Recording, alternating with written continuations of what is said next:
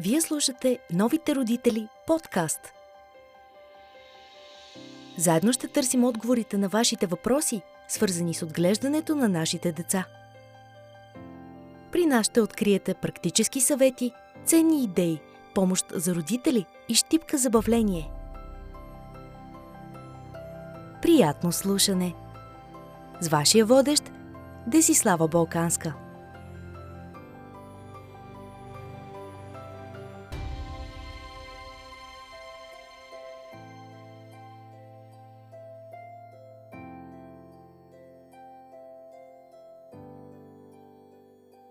Темата днес е трудностите, с които се сблъскват усиновители и усиновени деца. Гостуват ни Марияна Кръстева, автор, заедно с Димитра Мирчева, на първата българска книга за деца «Така започва всичко», в която главен герой е усиновено дете, и Величка Дошева, психолог и председател на Българска асоциация усиновени и усиновители. Добре дошли!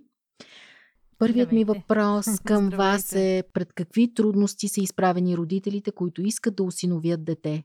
Вие сте вътре в тази тема и я познавате много дълбоко. Ами, хм. трудностите а, от гледна точка, може би най-вече на подготвеност за тази голяма крачка. А, че, може би, хората не не са достатъчно подготвени за това. Освен това, освен, че не са достатъчно добре подготвени, много често те дават критерии и се надяват да получат в кавички дете, което да бъде по един тях техен избор, което е абсолютно, дори в едно дете, като се ражда в биологично семейство, не може да е... Да, често е невъзможно. Абсолютно не напълно се мултиплицира. Няма как да си го поръчаш как. точно това да, дете. Да, да. Какво е нужно да знаят двойките, ако решат да предприемат тази стъпка? Може би, Величка, вие бихте казали по-конкретно. Ще започна с само хубавите неща, защото всъщност няма лоши. Хубавото е това, че процедурата е изключително бърза. Три месеца, в изключителни случаи трае между 4 и 5 месеца, че а, все още има възможности да получат едно добро и качествено обучение в различните а, социални услуги, които предлагат такова обучение. А, за това, че много бързо могат да направят в рамките на до една седмица могат да направят документите, които са необходими, така че какво по-хубаво от това. Друг е въпроса вече. А, те какви критерии са изброили, за да а, се казва, че е трудна процедурата и това е свързано преди всичко именно с тези критерии за избор на конкретно, за избор на дете. конкретно дете или да не е на конкретно дете и за това, че на каква възраст е пола, етническа принадлежност и така нататък. И може би труд, най-голямата трудност за кандидат-осиновителите е да превъзмогнат себе си и да нямат никакви критерии, а за да са щастливи и да се радват, че са облагодетелствани с а, а, щастието да бъдат родители. Във вашата практика често ли имате такива случаи и как ги решавате? Какви случаи? Тоест на родители, които имат конкретни изисквания имат. и категорично отказват да. да приемат нещо друго. Да, все още. Успявате ли да ги убедите? Ами, това не е само моя задача. Всъщност, убеждаването преминава през личността и когато тя се срещне с други себеподобни, ние правиме в асоциацията, Марианка може да потвърди, групи за взаимопомощ, там където хора, които са осиновили, споделят неща от опита, от практиката си. Може би това е доста добър учител за това, че не бива да има претенции, че не бива да има критерии, по които да бъде осиновено едно дете. Да, бих искала да допълня. А, много съм съгласна наистина с Вили това, което каза, че а, трябва да превъзмогнат себе си тези хора, и, защото все още има твърде много предразсъдъци към осиновяването. Дори хора, които тръгват а, по този път с отворен ум, в последствие, когато се, така стигне точно до това, а, тези критерии, а, установяват, че имат доста сериозни предразсъдъци. Че не са готови. Да, да. А може ли самотен родител да осинови дете?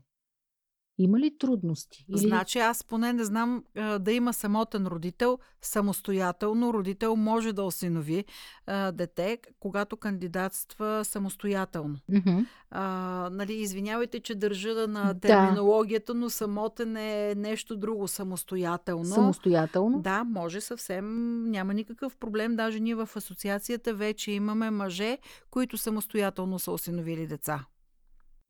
Това е много необичайно. Обикновено жените предприемат такава стъпка. Ами да, за да. България е много необичайно, но европейската практика показва, че да, не е до там mm-hmm. необичайно. Как трябва родителите да се подготвят за идването на детето в дома им? И по какъв начин да го посрещнат? Те според възрастта, когато е то е бебе, малко, по, малко по-голямо дете и голямо дете. Всичките тези неща се обясняват и се казват по принцип на обучението. Но аз мога да споделя от а, моя жизнен и преживелищен опит, че моето дете, дете го посрещнах така, както се изписва дете от родилен дом. Бях подготвила всичко това, за да дойде детето и е много важно, да не кажа, че от първостепенно значение, че родителите е необходимо да бъдат мобилни и да се нагаждат към детето, а не да се опитват да м- премоделират детето по техен тертип. Защото това, нали, не може да, и няма как. Ние трудно. всички сме личности, индивидуалности и би било а, в а, полза, за радост, за щастие и на детето и на родителите, ако стане така. Защото родителите са тези, които притежават емоционалния инструментариум да бъдат гъвкави и мобилни.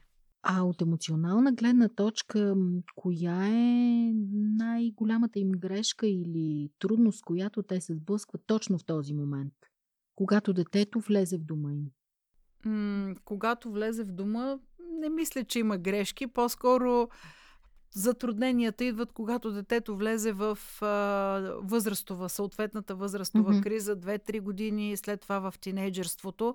Най-големия, наистина най-голямото затруднение идва, когато детето навлезе в тинейджерството и практиката показва, че масово родителите не са готови да посрещнат предизвикателствата на тази възрастова криза.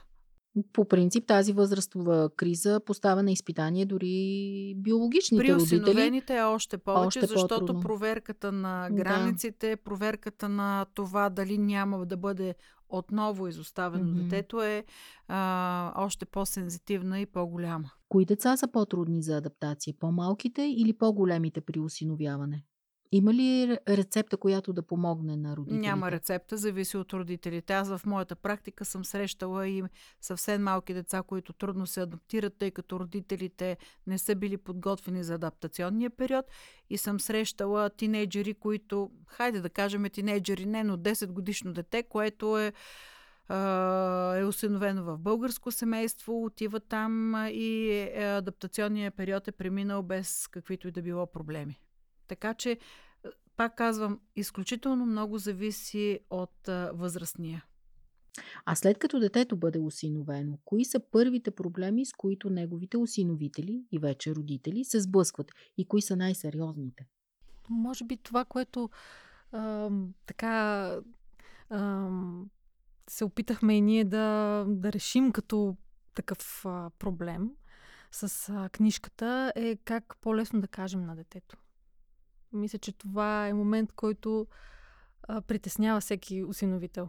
Или по-скоро, Мариан, че ако ми позволиш да те допълня, не как да кажем, а как да стане плавния преход mm-hmm. а, за това да разкриваме малко по малко а, това, че а, как детето е пристигнало в семейството. А как родителите могат да преодолеят неговото недоверие, ако той е във възраст, когато вече осъзнава какво се случва? Ами по принцип недоверието, тук навлизаме доста дълбоко в една по-специфична терминология. Недоверието по принцип се поражда от така нареченото разстройство на привързаността, която е Това си е психиатричен термин и той си е описан и има множество книги по него. И когато има такова разстройство, което се получава от първата до третата година, тогава говорим нали, за базисно недоверие. Но осиновените деца по принцип, именно заради травмата от разкъсване по един ужасен начин на симбиотичната връзка майка-дете, имат базисно недоверие към света. И а, аз мога да го кажа много, много по, по-хубаво и по-приемливо, да, да, да. че отново ние работим родителите. Това е независимо дали е осиновено детето или е в биологичното семейство. Представете си едно биологично семейство, детето се ражда, било е защитено на топло, на хубаво и то се ражда и се среща с предизвикателствата на заобикалящата го среда с абсолютно базисно недоверие. Майката и бащата, дори да е родено детето, започват бавно и полека да изграждат а, тази а, връзка, която е необходима, за да се изгради доверие към възрастния, доверие mm-hmm. към света и така нататък. Че, защо, затова си мисля, че няма никакво значение дали детето е осиновено или е биологично. Ние възрастните сме тези, които а, подпомагаме детето в трудният му път да преодолее страховете си и базисното си Или му пречим. Точно така. А ако детето идва от приемно семейство, правилно ли е да се запазят контактите с тези хора, с които то до този момент е живяло или това ще пречи на развитието му? Ами аз не, не, никога не борава с а, термините правилно и неправилно. Кое е правилно и кой е казал кое е правилно и кое е неправилно, да. абсолютно. Това То, няма ли да доведе до объркване на детето? А, много, отново пак казвам, много зависи от а, родителите, които а, общуват и които отглеждат детето. По принцип, приемната грижа е подготовка за осиновяване. И когато това нещо се случи, казвам каква е практиката в, в Европа. Mm-hmm. Когато се случи осиновяването, би било нормално и адекватно в един определен период от време, който да не е много дълъг, да има контакти с приемното семейство. Представете си едно българско дете, което е осиновено в чужбина и е гледано в приемно семейство, да кажем, две години. Естествено, че няма как и е абсолютно ненормално, както за адаптацията и за емоционалното състояние на детето, то да бъде, да бъде прекъсната абсолютно връзката с приемното, приемното семейство. Така че има и адаптационен период, в който бавно и постепенно приемната грижа е с затихващи функции след осиновяването. Не знам дали достатъчно да, добре да, се да, да, да. А, изрази. Да. И тогава, а, защото за мен лично не е желателно абсолютно веднага да бъдат да бъде прекъсната всички. всички. Но когато се касае за дете, което е живяло в български условия и когато, да кажем, а, условията, в които то е осиновено, говориме за емоционалните, не говоря за материалните. Емоционалното обгрижване, когато е на а, достатъчно добро ниво, а, следва този период, а, в който има взаимодействие между приемния родител, поне това е моето разбиране и моето мнение, да бъде скъсен. И този въпрос, който вероятно вълнува повечето родители. Трябва ли детето да знае, че е осиновено? И как те най-правилно да му поднесат тази информация. Ами при положение, че има издадена книжка от български да. автор за българско осиновено дете, мисля, че въпросът трябва или не трябва не стои на дневен ред и тази прекрасна книга по един неповторим начин го показва. Но все пак съществуват такива предразсъдъци. Факт. Да. Така е точен момент няма, затова най-добре е да се започне от самото начало, от самото влизане а, на детето в дома. Просто всяко изчакване, а, чудене, затруднява нещата в бъдеще. А, това, че а, родителите таят това нещо в, mm-hmm. в себе си, а, детето го усеща. Не Няма как да бъде скрито от, тя, от него. По никакъв начин. А до какви проблеми може да доведе научаването за осиновяването от трети лица? Някоя любезна баба, леля, съседка. Да знаем, да, знаем за такива знаем случаи. за такива случаи. Да. Разпад, казвам го професионално, става разпад на личността. Как В смисъл родителите... не психиатрично, Да. а разпад все едно света на, на този човек се е сринал и, и е, а, е необходимо той отново да събира пъзела на своя живот. Да. Как родителите да се справят с този проблем, ако по една или друга причина до този момент те не са казали на детето, че е осиновено. Все пак се случва, приемаме го. Какво... Да разговарят откровенно Да. с детето и да му кажат истината. Защото а, и най-тежката истина е по-добра от най-добрата лъжа. То би ли им простило? Това много зависи. Това вече. Да. А трябва ли да знаят съучениците на детето в училищна възраст, че то е осиновено? Аз мисля, че Децата вече, могат да бъдат много жестоки, както знаем. тук вече е въпрос на лично усещане на детето. Ако той е израснало Мгм. с а, това знание за себе си, то не би имало никакви притеснения относно това. Как могат А, родители? Може ли, да? извинявайте, кажи случая за площадката, за детето на площадката. да. Това е много показателно. Дали Да. е необходимо а, едно дете да разказва, да казва, не да го афишира, разбира се, но да. Да, за детенце, което играе на детската площадка, идва друго, което така с желание по някакъв начин да се заяде а, и се обръща към него, а пък ти пък си осиновен. И той се обръща и казва, да, знам, а ти пък си просто роден. да, добър отговор. А как родителите могат да помогнат на детето да стане то по-уверено, ако се превърне в а, обект на подигравки, ето както този случай? Ами, отново да минем през а, историите, през а, метафорите. Всъщност, Мгм. а, ние сме заобиколени от а, прекрасни истории, в които има много такива примери. Дори а, един супермен е осиновен. Мгм. така че... Дори Така една е. смърфиета да. е осиновена. И, и това, което разказваме в нашата книжка, е една такава история на едно дете, което е осиновено.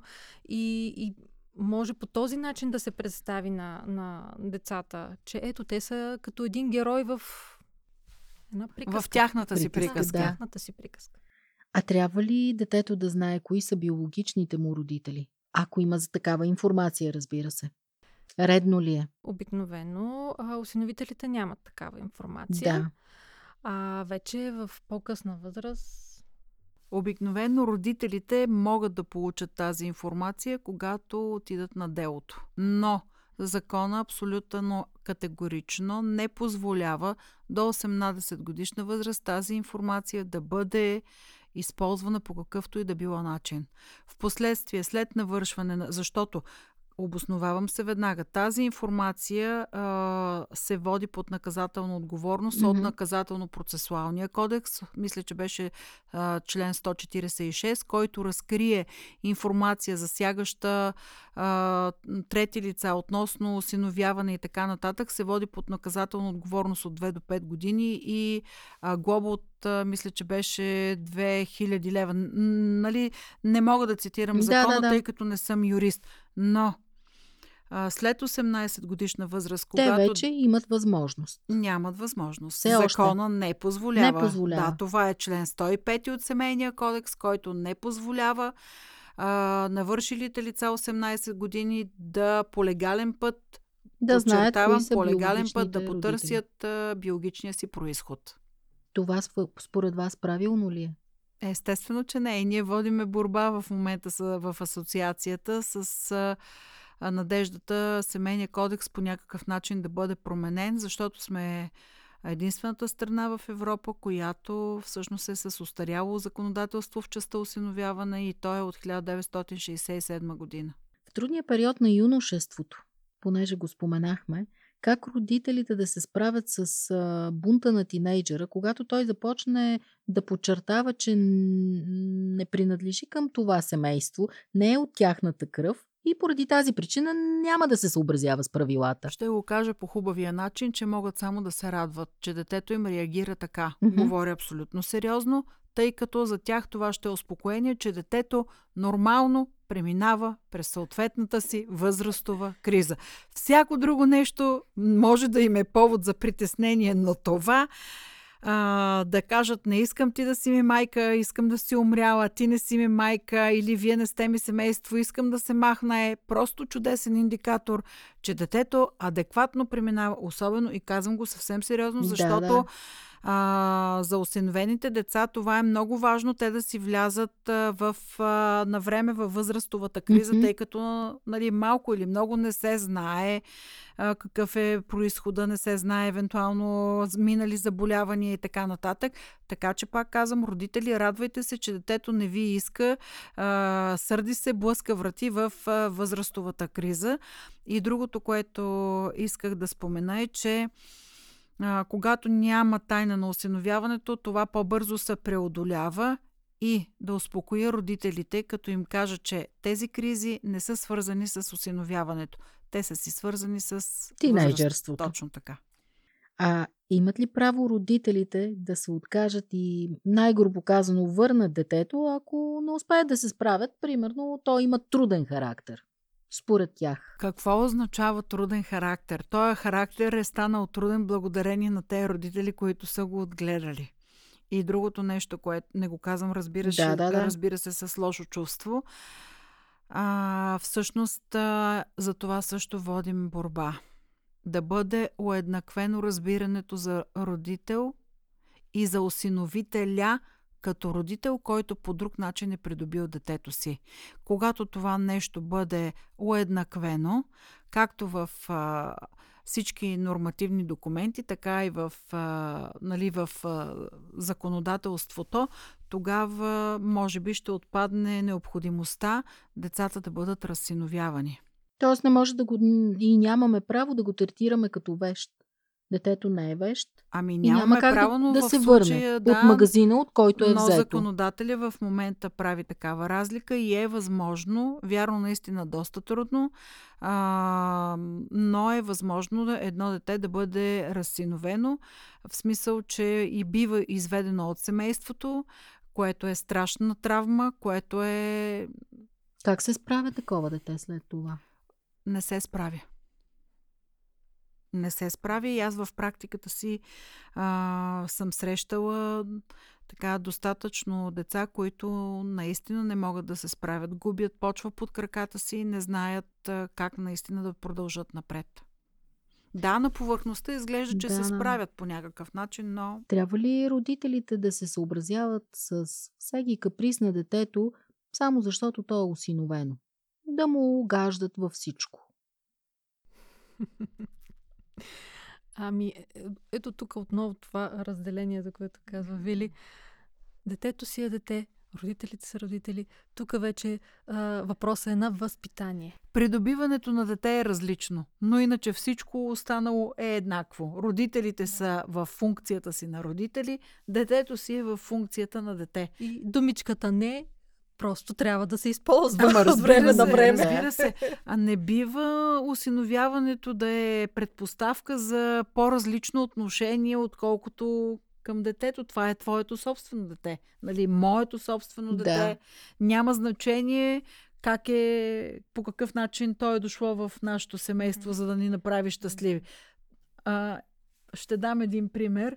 А, когато се приема а, една фабрика, нали, преминава под различно ръководство, нали, тя се приема и с активите, и с а, пасивите. да. Така че в случая, когато ние сме приели, че това е нашето дете, най-добрият вариант е да го приемеме с активите и с пасивите.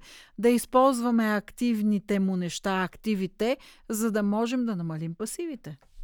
Това е. И бих искала да подчертая, че е много, ама много криво разбрана тази поговорка крушата не пада по-далече от дървото. Много често се използва по повод на осиновените деца, нали, че кръвта вода не става и всякакви такива.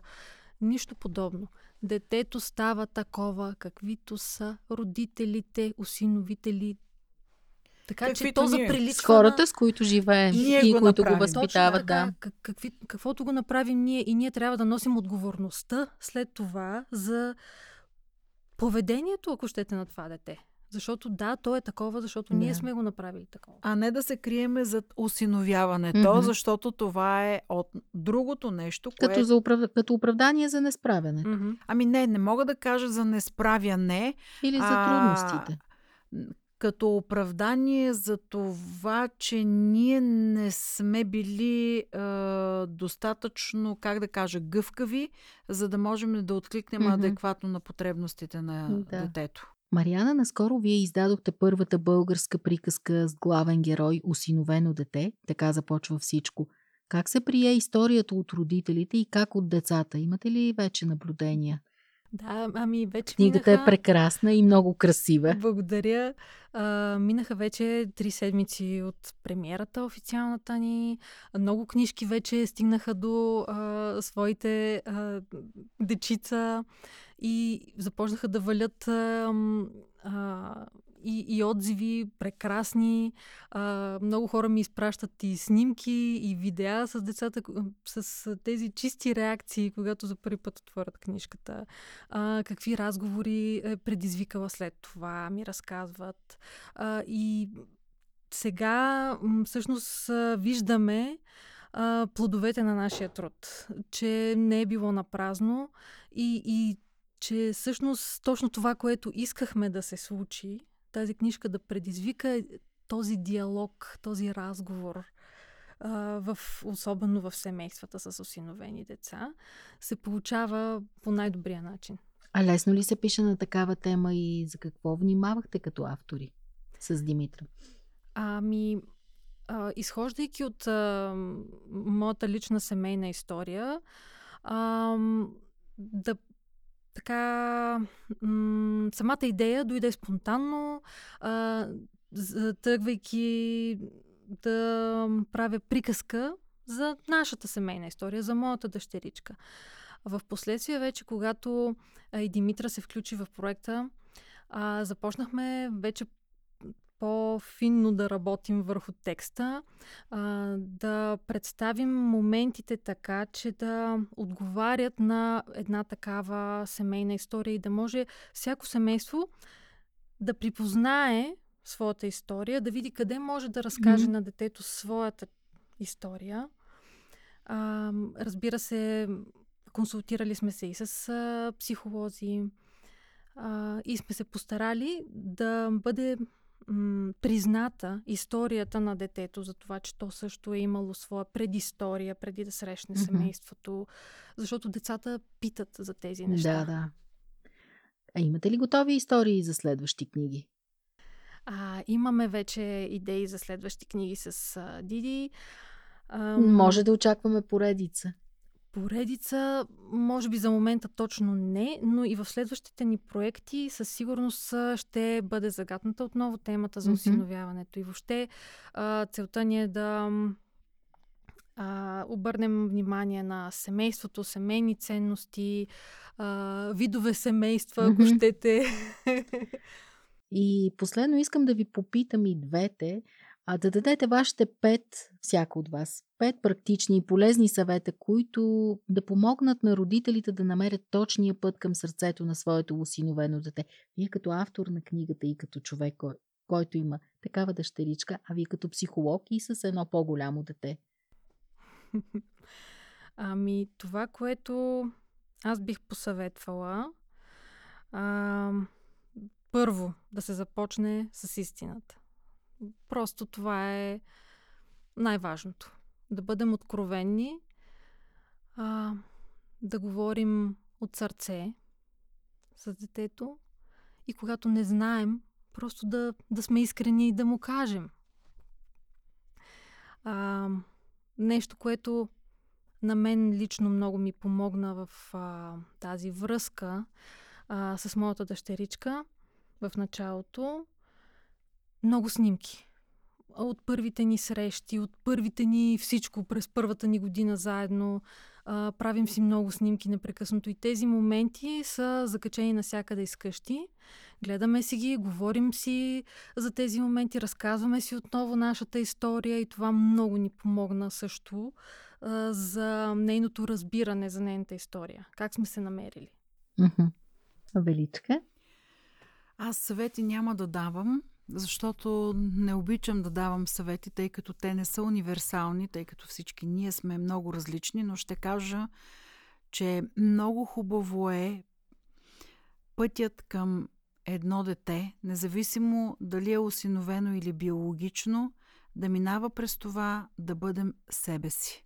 Да не се страхуваме да бъдем себе си, да не се страхуваме да бъдем родители и да не се стремим да бъдем идеалните родители, а да се опитваме да бъдем достатъчните родители. Благодаря ви много за този разговор. И ние много благодарим за предоставената възможност. Вие слушате Новите родители подкаст. Заедно ще търсим отговорите на вашите въпроси, свързани с отглеждането на нашите деца. При нас ще откриете практически съвети, ценни идеи, помощ за родители и щипка забавление. Приятно слушане! С вашия водещ Десислава Балканска.